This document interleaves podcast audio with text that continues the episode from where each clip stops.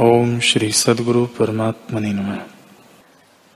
श्री वशिष्ठ जी बोले, हे राम जी, ज्ञानी परमार्थ तत्व में जागते हैं और संसार की ओर से सो रहे हैं और अज्ञानी परमार्थ तत्व में सोए हुए हैं और संसार की ओर से सावधान है।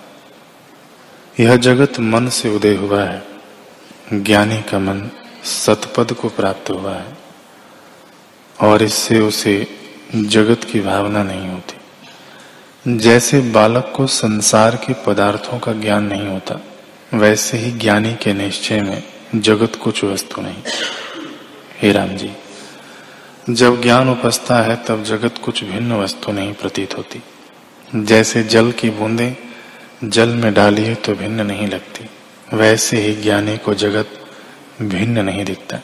जैसे बीज में वृक्ष होता है वैसे ही मन में जगत स्थित होता है, और जैसे वृक्ष बीज रूप है, वैसे ही जगत मन रूप है। जब जगत नष्ट होगा, तब मन भी नष्ट हो जाएगा, और मन नष्ट होगा, तब दृश्य भी नष्ट होगा।